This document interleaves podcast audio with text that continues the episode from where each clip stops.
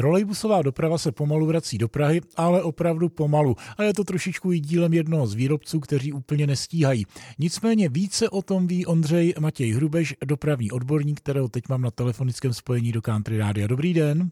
Dobrý den. Tak jak to s těmi trolejbusy aktuálně v Praze vypadá? Máte slovo. Tak je tomu rok, kdy byla dokončena trolejbusová trať z Palmovky do Myškovic. V minulém roce vlastně byly tam i slavnostní jízdy historických trolejbusů, ale ten provoz té linky vlastně nezačal tak, jak měl, protože právě výrobce trolejbusu měl spoždění. To spoždění se velmi protáhlo, ve výsledku bylo roční a teprve teď, rok poté, co byla trolejbusová trať dokončena, tak výrobce nasadil na linku 58 svůj kloubový trolejbus. Já jsem dokonce viděl už dva kloubové trolejbusy a dokonce už existuje provizorní jízdní řád té linky 58. Tak zdá se, že se to alespoň v dobré obrací. Je to tak? Je to tak. Předpoklad je, že nyní těch trolejbusů bude čím dál víc a linka 58 se stane plnohodnotnou, to znamená, že nahradí autobusovou linku 140 a budou jezdit vlastně trolejbusy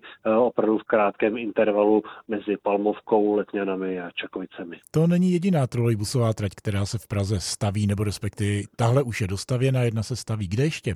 Od letošního jara probíhá výstavba trolejbusové trati mezi Veleslavínem a Ruzínským letištěm v Praze 6, kde se počítá s elektrifikací linky 119.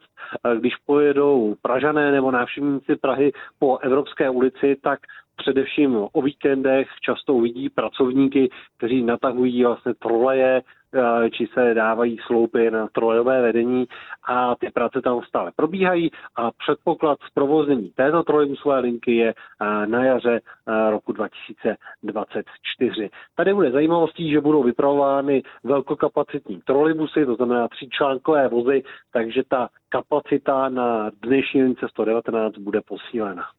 Tak to jsou dobré zprávy o trolejbusové dopravě v Praze. Jsem rád, že jsem si o těchto zprávách mohl popovídat s Ondřejem Matějem Hrubešem, dopravním odborníkem. Děkuji a mějte se hezky. Já taky děkuji a naslyšenou.